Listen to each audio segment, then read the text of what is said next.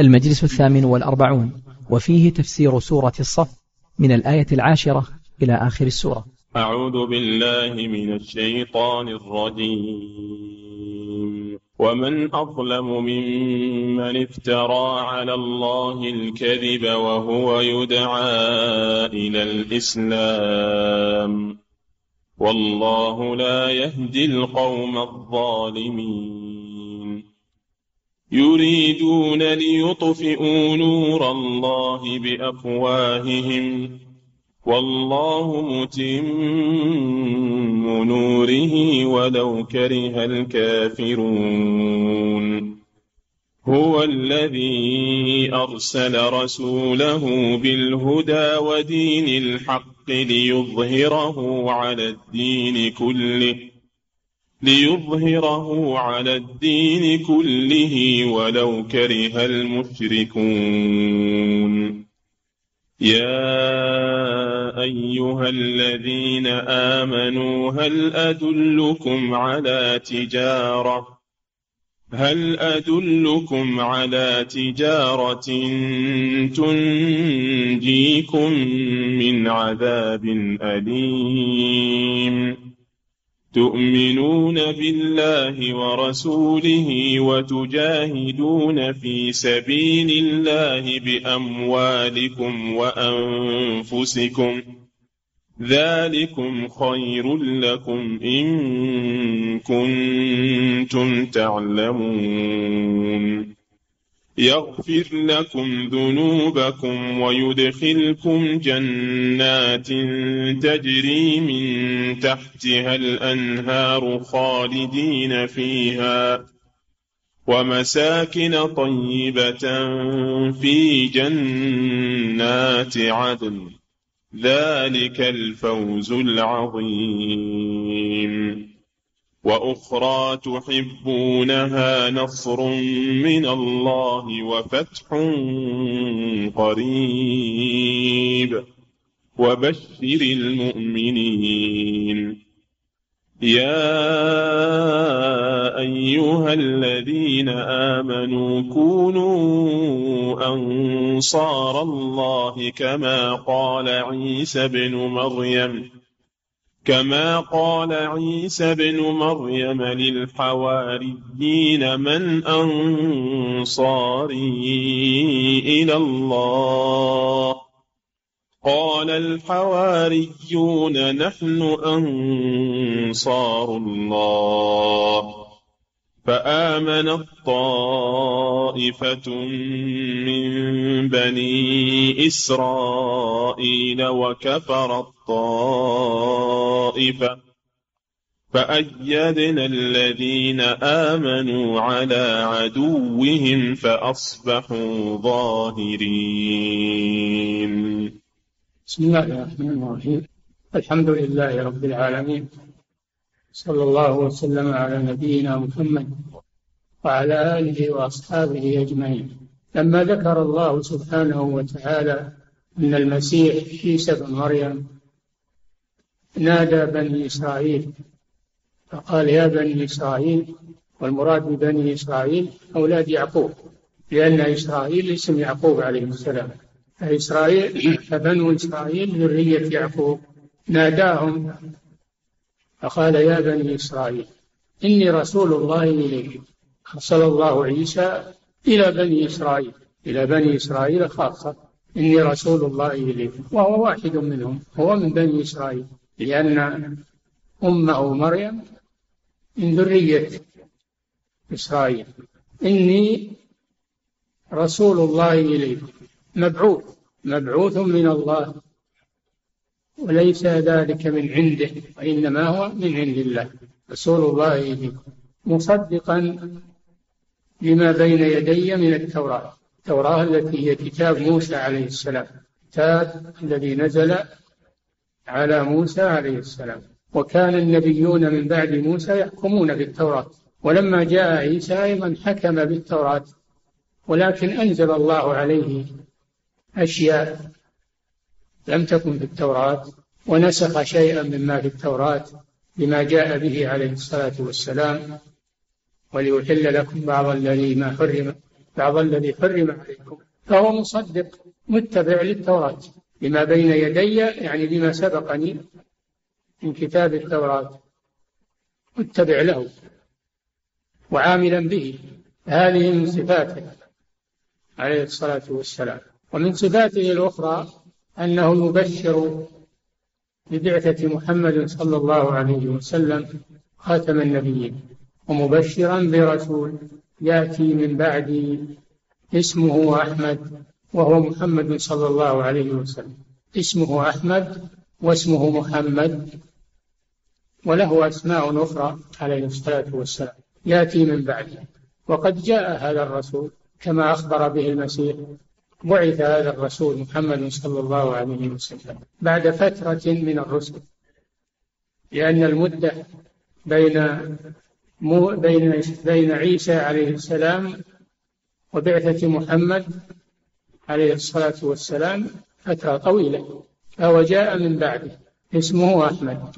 صرح له باسمه. فكان هذا يوجب على بني إسرائيل أن يؤمنوا بمحمد صلى الله عليه وسلم. لأن نبيهم أخبر به وببعثته فيجب عليهم أن يؤمنوا به تصديقا لما أخبر به نبيهم ولما يجدونه في التوراة والإنجيل من صفاته عليه الصلاة والسلام. فلما جاءهم بعث هذا الرسول الذي بشر به عيسى عليه السلام وجاءهم بالبينات الأدلة الواضحات على صدق رسالته. كفروا به. كفروا بمحمد صلى الله عليه وسلم. وقالوا هذا سحر مبين. وصفوه بأنه ساحر وأن ما جاء به سحر وهم يعلمون أنه رسول الله وأن ما جاء به هو الحق الموافق والمصدق لما عندهم فهم بذلك كفروا بنبيهم عيسى كفروا بنبيهم لأنهم كذبوه فيما بشر به وكفروا بمحمد صلى الله عليه وسلم. قالوا هذا سحر مبين بين واضح ليس سحرا خفيا هكذا وصفوا نبينا محمد صلى الله عليه وسلم وما جاء به من الحق والبينات. صفوا بأنه سحر مع أن السحر يعلمون أنه كفر بالله عز وجل. وأن الأنبياء لا يأتون بالسحر ولكن حملهم على هذا شدة العداوة والحسد والبغضاء لهذا الرسول صلى الله عليه وسلم ولأمته. قال الله جل وعلا ومن أظلم ممن افترى على الله الكذب. لا أحد أظلم ممن يكذب على الله سبحانه وتعالى. فهم لما كفروا بمحمد صلى الله عليه وسلم وما جاء به كذبوا الله سبحانه وتعالى وافتروا عليه, عليه الكذب لأنه لم يبعث محمدا صلى الله عليه وسلم. وما الذي حملهم على هذا؟ ما حملهم على هذا إلا أنهم يدعون إلى الإسلام فكان الواجب عليهم أن يصدقوا. يدعون إلى الإسلام الذي جاء به الأنبياء ومنهم موسى وعيسى وأنبياء بني إسرائيل فهم يدعون إلى ما جاءت به رسلهم لأن الإسلام دين الأنبياء جميعا الذي هو عبادة الله وحده لا شريك له بما شرعه وأنزله هذا هو الإسلام. فلم يحملهم على هذا التكذيب مبرر إلا أنهم يدعون إلى الإسلام. والإسلام دين الأنبياء عليهم الصلاة والسلام. فهل الذي جاء بالإسلام ساحر؟ وهل الإسلام سحر؟ هذا ينجر على جميع الأنبياء والمرسلين وعلى جميع الكتب أنها سحر لأن القرآن واحد من كتب الله بل هو أعظمها. فإذا كان القرآن سحرا فجميع الكتب تكون سحرا لأنها كلها من عند الله وكلها متفقة على دعوة واحدة وعلى دين واحد هو الإسلام وإخلاص العبادة لله عز وجل. والله لا يهدي القوم الظالمين.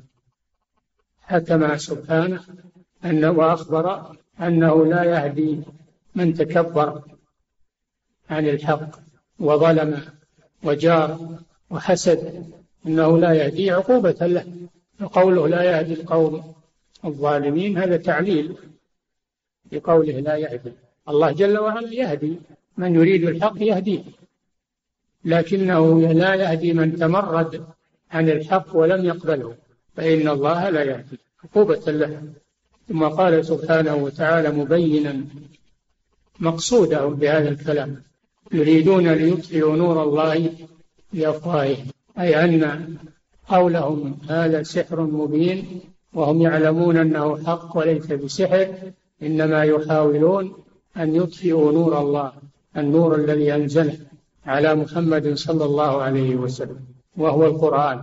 والقرآن نور لأنه هداية للخلق تبصير للناس توضيح للحق ورد للباطل فهو نور نور معنوي مثل النور الحسي الذي يكون من الشمس ومن النجوم ومن القمر ومن السراج ومن النور يكون حسيا ويكون معنويا.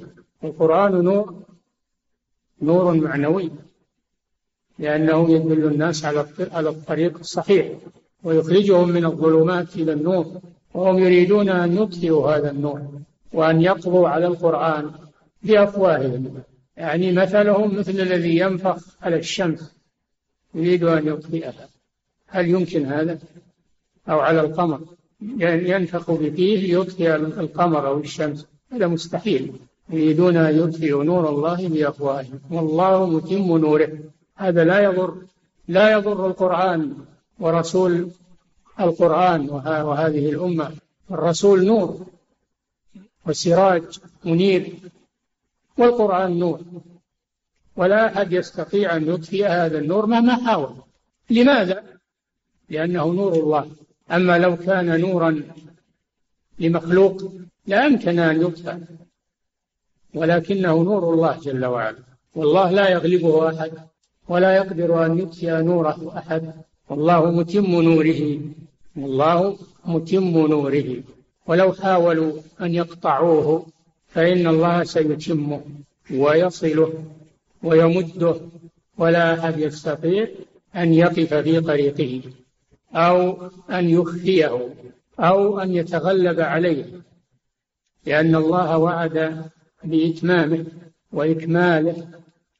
والله لا يخلف وعده. فقد تحقق وعد الله وأتم الله هذا النور الذي جاء به محمد صلى الله عليه وسلم فبلغ المشارق والمغارب ولا يزال الحمد لله يتجدد ويظهر.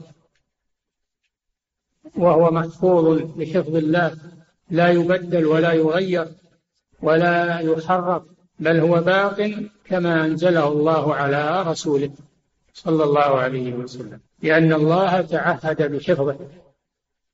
فقال إنا نحن نزلنا الذكر وإنا له لحافظون.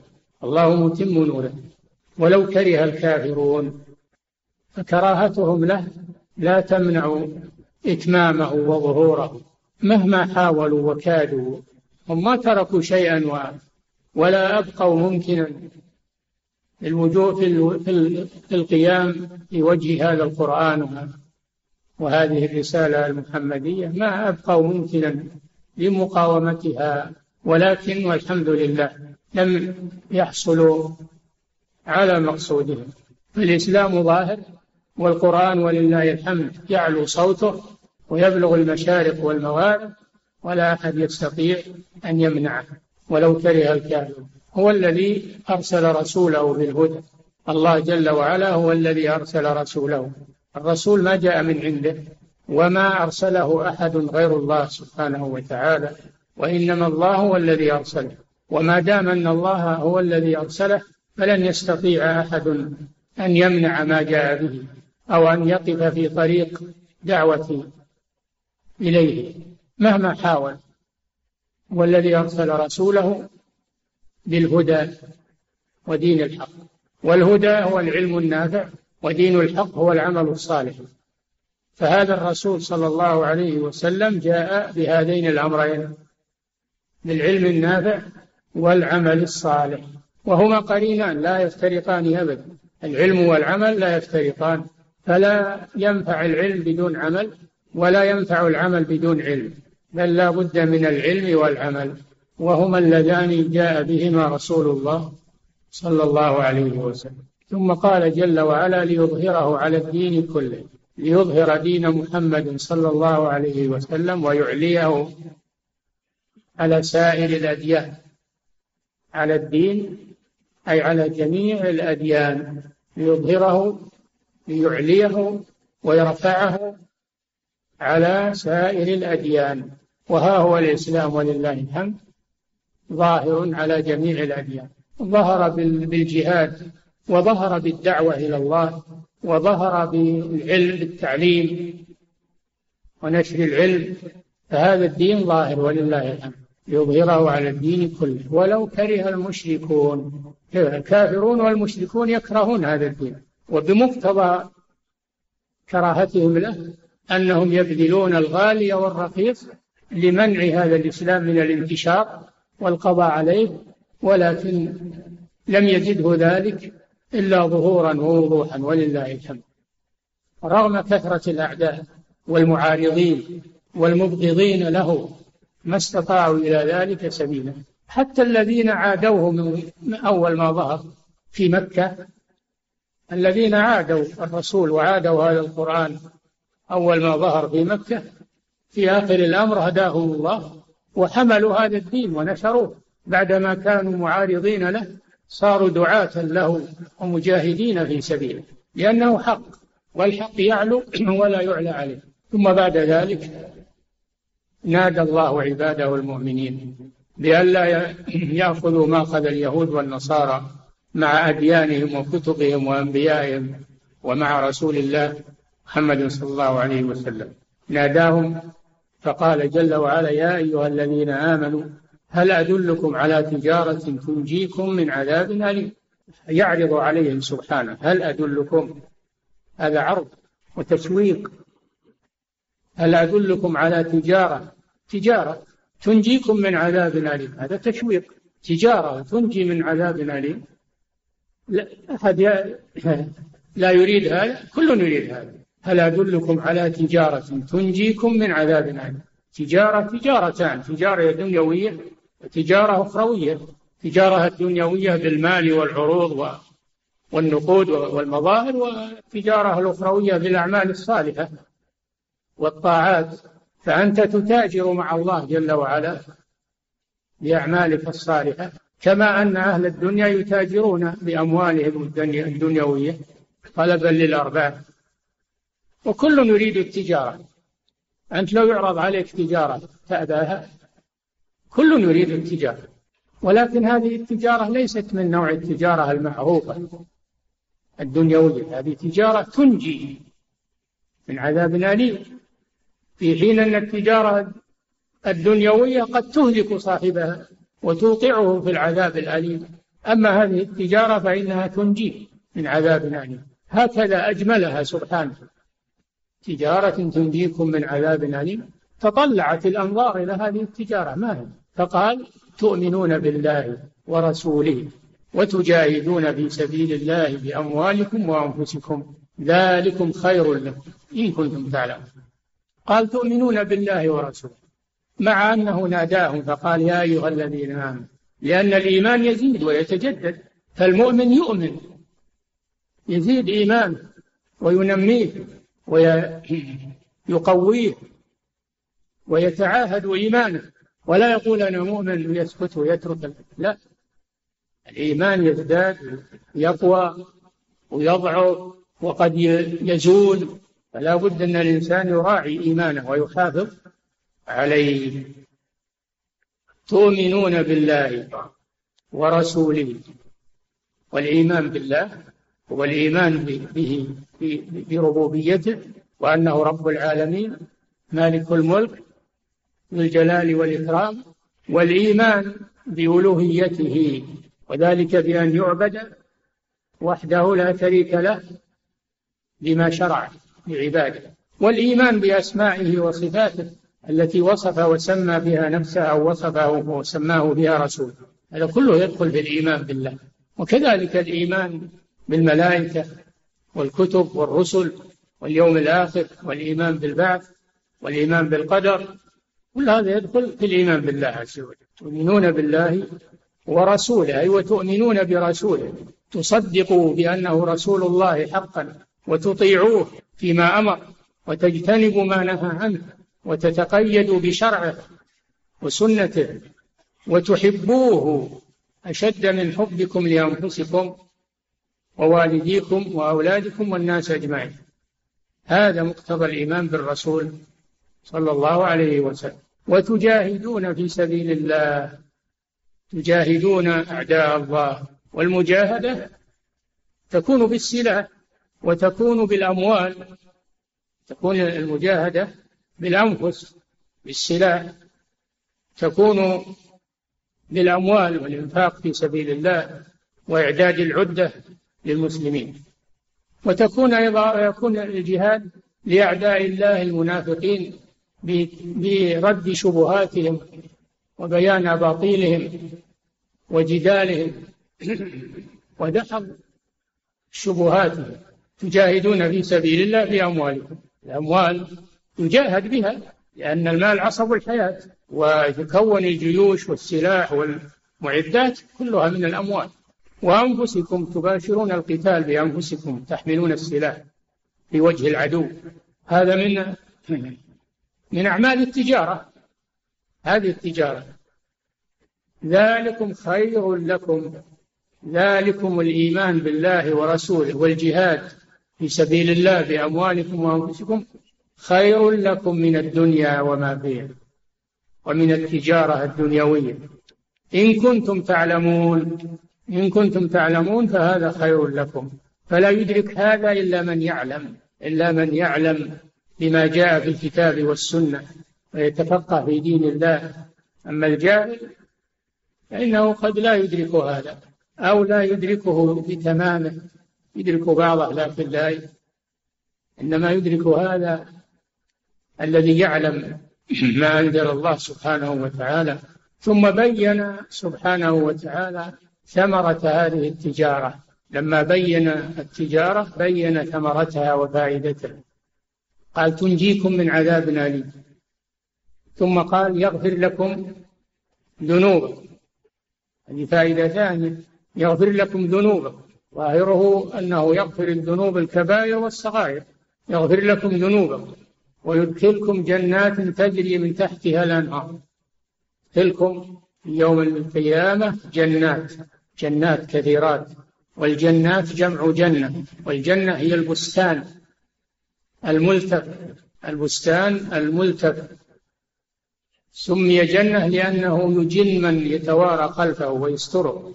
جنات لم يقل جنة بل قال جنات لأن الجنات كثيرات والدرجات في الجنات كثيرات لا يعلمها إلا الله. مع كونها جنات بهية المنظر والمطلع. تجري تحتها تجري من تحتها الأنهار من تحت قصورها وبساتينها الأنهار. فيها مناظر عجيبة وفيها أنهار تجري ولا تنقطع أبدا. يجتمع بهاء الخضرة والنضرة وبهاء الأنهار التي تجري فيها. الناس الآن يدورون المصايف ويدورون المحلات والنزهات. ليروحوا عن أنفسهم. يدورون هذا في الدنيا. الله يدعو إلى ما هو خير منه. إلى جنات تجري من تحتها الأنهار. وأنهار كثيرة أيضا لم يحددها. وليس ماء راكدا وإنما هو ماء يجري يجري دائما لأن هذا أمتع للنفوس والأبصار. جريان الماء. فيه لذة ونظرة. ومساكن طيبة. مساكن طيبة. مساكن في الجنة وطيبة أيضا. ماذا تكون لا يعلمها إلا الله سبحانه وتعالى. مساكن طيبة. وين تقع هذه المساكن؟ الشارع الفلاني ولا بالحرف الفلانية؟ ها؟ في جنات عدن. هذه المساكن الطيبة في جنات عدن. والعدن الإقامة. أي جنات إقامة من عدن بالمكان إذا أقام فيه. سميت جنات عدن لأنها لا تفنى ولا تزول بخلاف مساكن الدنيا وقصورها وأنهارها فإنها تزول وتنقطع وتفنى. ذلك الفوز العظيم الذي يحصل على هذه التجارة ومرابحها هو الفائز ومن عداه فهو الخاسر. وإن جمع الدنيا كلها فهو خاسر. ثم قال جل وعلا وأخرى بشارة أخرى تحبونها. بشارة أخرى تحبونها. نصر من الله وفتح قريب. نصر من الله على أعدائكم ومن حاول إيذاءكم. ينصركم الله عليه. ينصركم الله عليه في الدنيا وفي الآخرة. نصر من الله وفتح فتح قريب للإسلام. انتشر هذا الإسلام وفتح الله هذا الإسلام. فتح به القلوب وفتح به البلاد. انتشر حتى بلغ المشارق والمغارب. فتحقق قول الله جل وعلا ليظهره على الدين كله.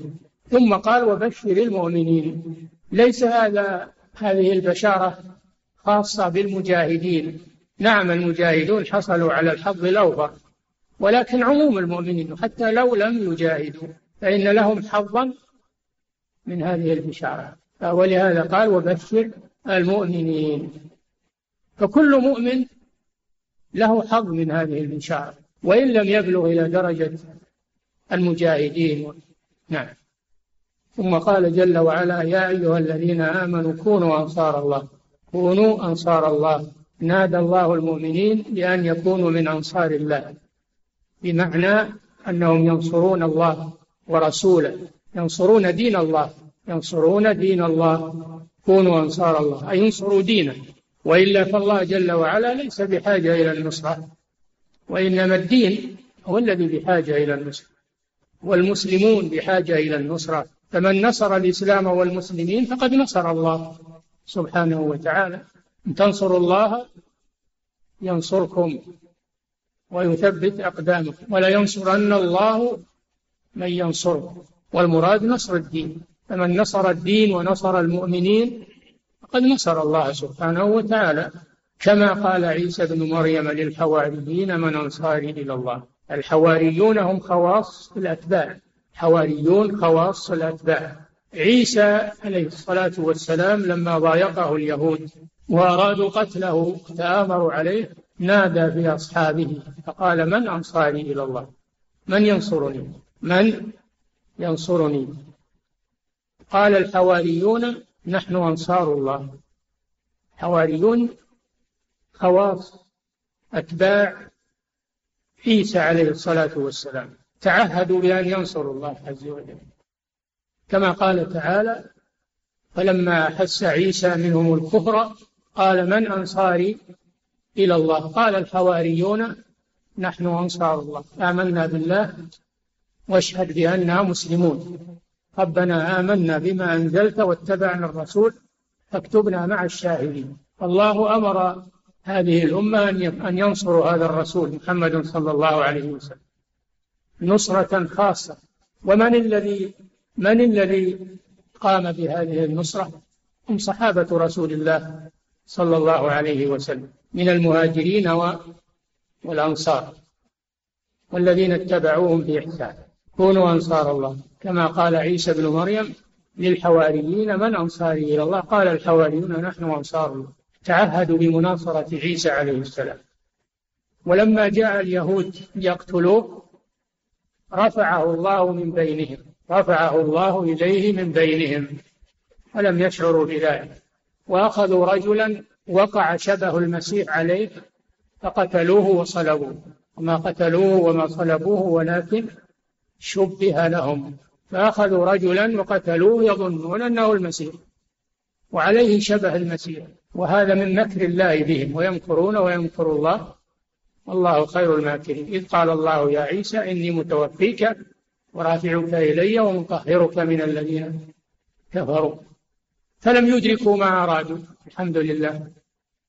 ونجى الله رسوله عيسى عليه الصلاة والسلام ورفعه إليه. كما تآمرت قريش على رسول الله صلى الله عليه وسلم في مكة. يريدون قتله. ترصدوا له فخرج من بينهم وهم لا يشعرون. وهاجر إلى المدينة. ونصره الله عليه.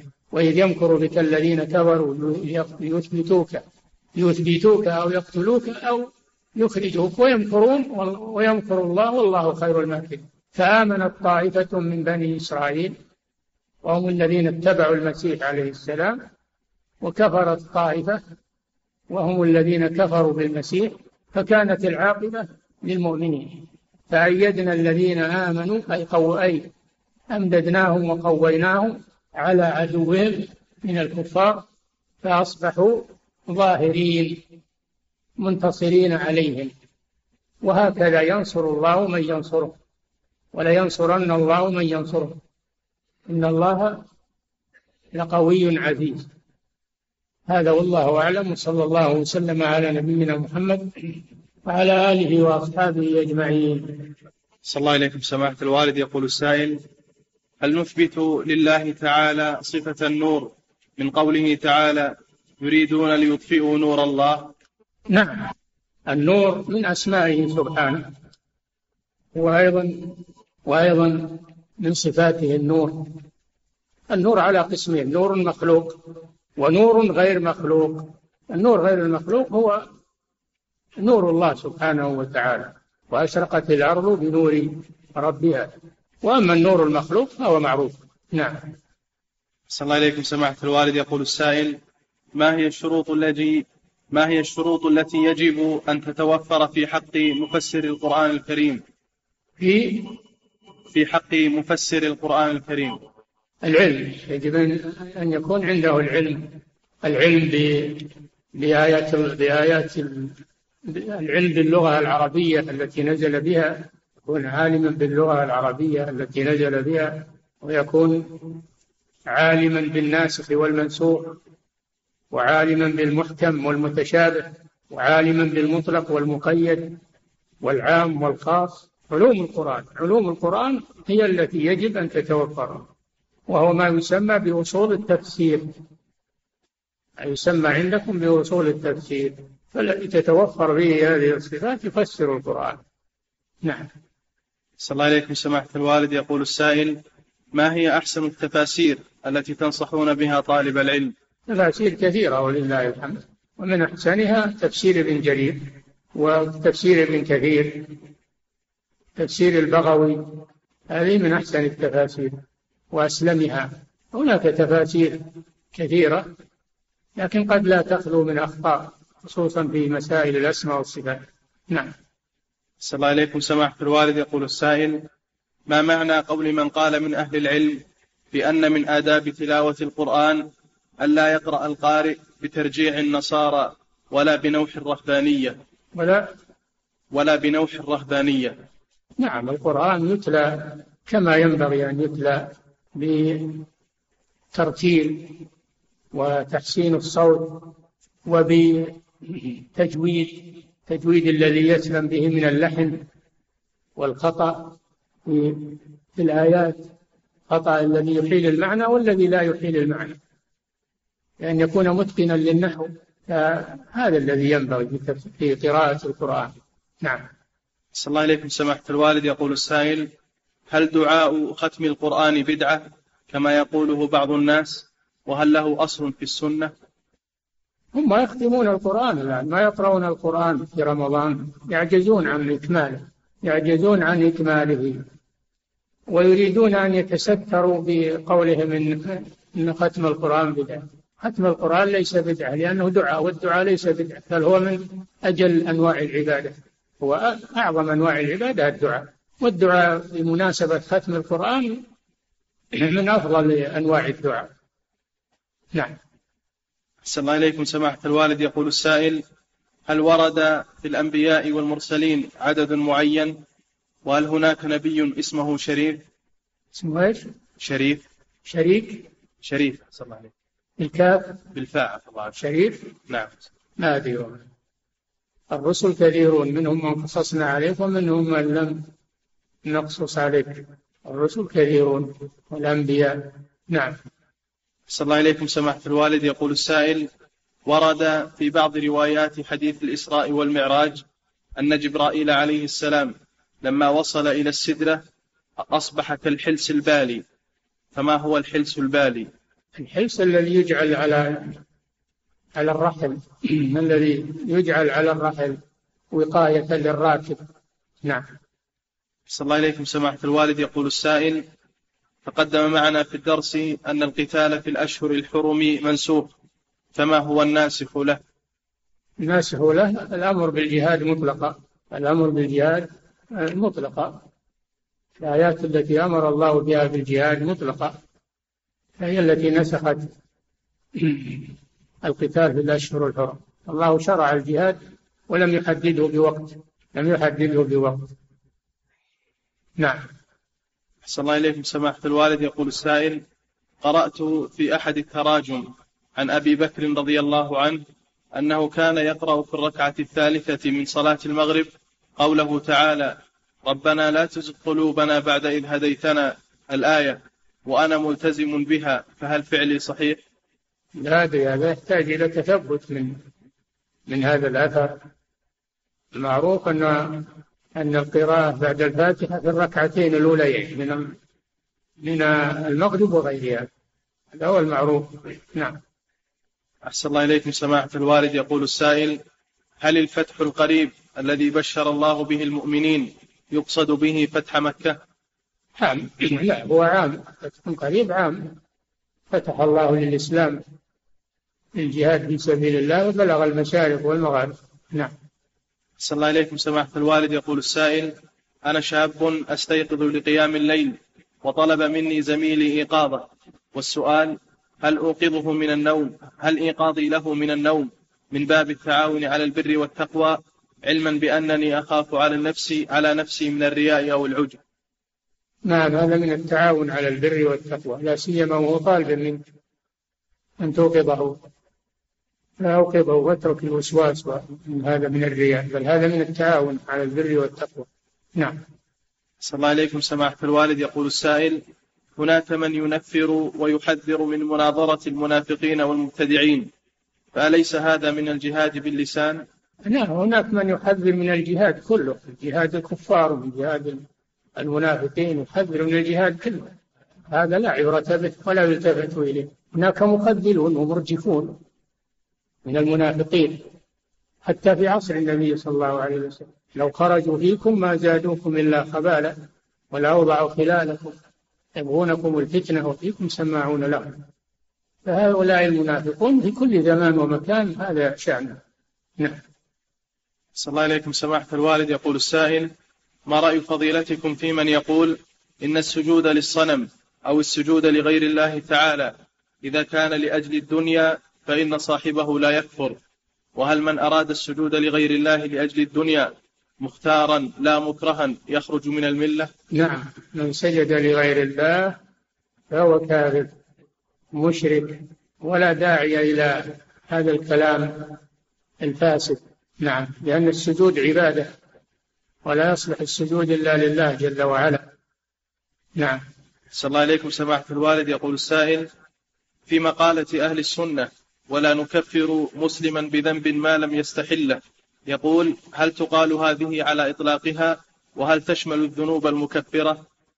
لا ما هي على إطلاقها. هذا هذا فيه نظر الإطلاق هذا. لأن هناك من الذنوب ما يكفر به.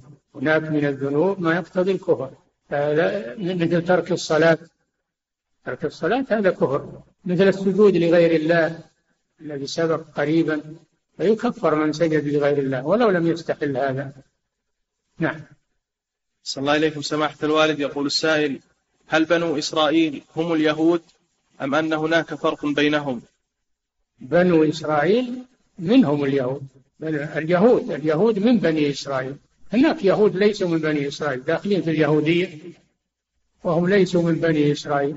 كما أن هناك نصارى ليسوا من بني إسرائيل داخلون في النصرانية.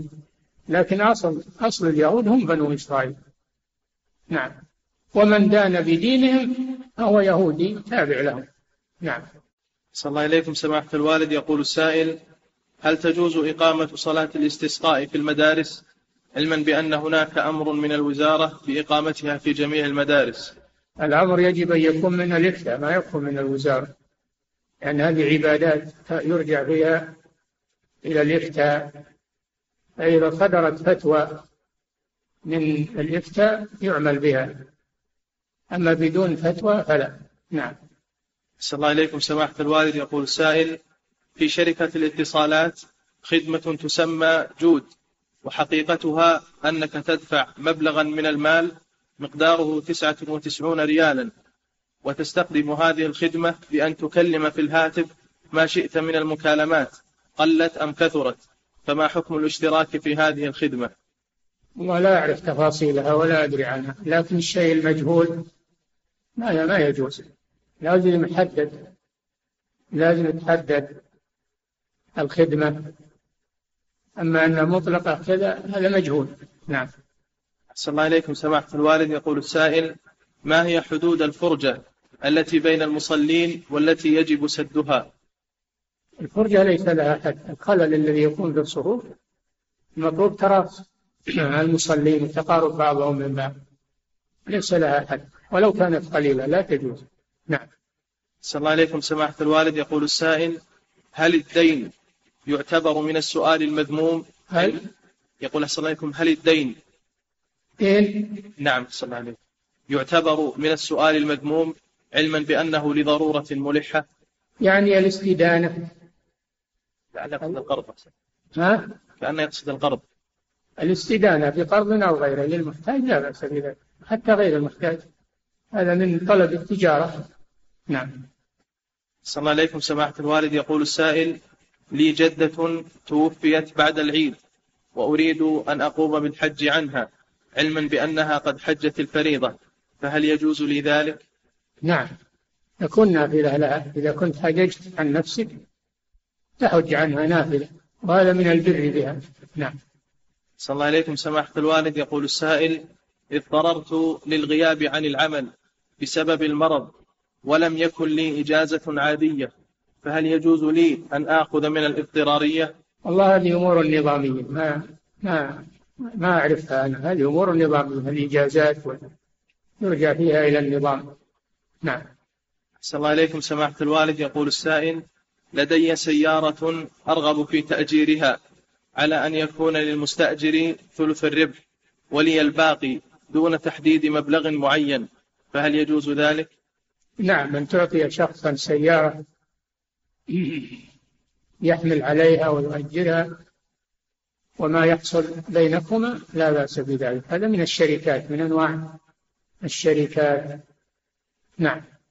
صلى الله عليكم سماحة الوالد. يقول السائل هل ما حصل من بلاء في الاقتصاد في بعض دول العالم يعتبر عقوبة إلهية من رب السماوات والأرض؟ لا شك. قال الله جل وعلا وما أصابكم من مصيبة عام هذا عام. ما أصابكم هذا عام. من مصيبة فبما كسبت أيديكم ويعفو عن كثير نعم. صلى الله عليكم سماحة الوالد. يقول السائل ما هو واجبنا حيال الذين يكتبون في الصحف ويقدحون في أهل العلم وطلبته. الذي يقدر على الرد عليهم يكتب الواجب أن الذي يقدر على الرد عليهم وقد شبهاتهم أن هذا من الجهاد في سبيل الله. يقوم بهذا. نعم. صلى الله عليكم سماحة الوالد. يقول السائل المال الذي يدفع لمصلحة الزكاة والدخل هل يعتبر من الزكاة وتبرأ به الذمة؟ نعم. الذي يأخذه ولي الأمر على أنه من الزكاة يعتبر من الزكاة. نعم. صلى الله عليكم سماحة الوالد. يقول السائل توفي أخي ولي عنده مئة ألف ريال وسامحته في خمسين ألف والباقي أريد أن أجعلها من الزكاة فهل يجوز ذلك؟ لا. لا ما يجوز ذلك. أن تحسب أن تحسب الباقي من الزكاة ما يجوز. الزكاة لا يسدد بها ديون الميت وإنما تعطى للفقراء الأحياء. الزكاة للفقراء الأحياء. نعم. صلى الله عليكم سماحة الوالد. يقول السائل ما حكم قتل الهد إذا كان مؤذيا بحيث إنه يدخل الغرف ويطأ الفرش ويبول عليها؟ إذا كان يؤذي ولا يندفع إلا بالقتل يقتل. أما إذا اندفع بدون القتل فلا يجوز لك قتل ادفعه بما يطرده عن من إغلاق الباب أو من ضربه أو غير ذلك. نعم. صلى الله عليكم سماحة الوالد. يقول السائل ما حكم الضرب في التعليم حيث إن لدينا مدرس يضرب بعصا من حديد؟ من حديد؟ يضرب بعصا من حديد؟ نعم كذا يقول هذه مبالغة. المدرس له أن يضرب الطالب بالتأديب ضربا غير مبرح. هذا من الأصل نعم. صلى الله عليكم سماحة الوالد. يقول السائل يقوم أحد المعلمين بالمدرسة بإيقاف الشرح في أثناء الدرس ويقول اسكتوا واستغفروا لمدة ثلاث دقائق يوميا فهل هذا الفعل صحيح؟ أعد السؤال. يقول أحسن الله إليكم يقوم أحد المعلمين في المدرسة بإيقاف الشرح في أثناء الدرس. إيقاف. نعم. إيه.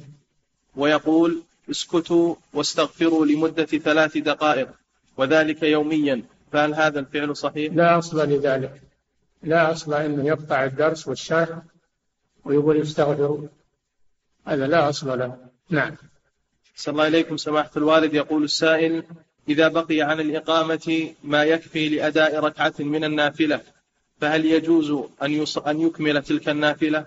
إذا إيش؟ يقول أحسن الله إليكم إذا بقي عن الإقامة ما يكفي لأداء الركعة الثانية من النافلة فهل يجوز أن يكمل تلك النافلة؟ إذا تمكن من الفراغ من النافلة قبل أن تقام الصلاة نعم صلى. أما إذا كان ما بقي على الإقامة إلا قليل ولا يمكن يكمل آه، الراتبة أو أو النافلة أو لا يدخل فيها. إذا كانت الإقامة على وشك فلا يدخل في النافلة. أما إذا كان بينه وبين الإقامة وقت يمكنه فيه إكمال النافلة فيتنفل هذا شيء طيب. نعم. صلى الله عليكم سماحة الوالد. يقول السائل من المعلوم أن نجاسة الكلب نجاسة ذاتية فهل مس عينية عينية. نعم. صلى الله عليه يقول فهل مس الكلب من أي مكان يحتاج إلى تطهير ما مسه؟ إذا مسه وهو يابس ما, ما فيه رطوبة لا, لا يؤثر هذا. أما إذا مسه وهو رطب الكلب فيه رطوبة هذا ينجس ما ما أصابه يغسل. نعم. أحسن الله إليكم سماحة الوالد. يقول السائل شخص أصابه جرح في أحد أصابع رجله ووضع عليه لفافة وعند الوضوء يغسل رجله ويمسح على اللفافة التي على إصبعه ولكن أحيانا ينسى المسح على اللفافة فهل يكون وضوءه صحيح؟ لا. إذا نسي المسح فإنه لم يتم وضوءه لأن المسح يكفي عن غسل ما تحته. فإذا نسيه لا بد من إعادة الوضوء. إلا إن ذكر قريبا وأعضاءه لم تجف فإنه يمسح ويغسل ما بعد ما بعد العضو الممسوح. نعم. صلى الله إليكم سماحة الوالد. يقول السائل هل الصلاة يعني يعيد غسل ما بعد العضو الممسوح؟ نعم. صلى الله إليكم سماحة الوالد. يقول السائل هل الصلاة في الوقت الذي بين المغرب إلى العشاء يعتبر من قيام الليل؟ هل؟ يقول أحسن الله إليكم. هل الصلاة في الوقت بين المغرب والعشاء يعتبر من قيام الليل؟ نعم. قيام الليل من حين يصلي المغرب إلى أن يطلع الفجر كله من قيام الليل. فإذا صلى بين العشاءين تنفل بين العشاءين فهذا من صلاة الليل. نعم. انتهى أحسن الله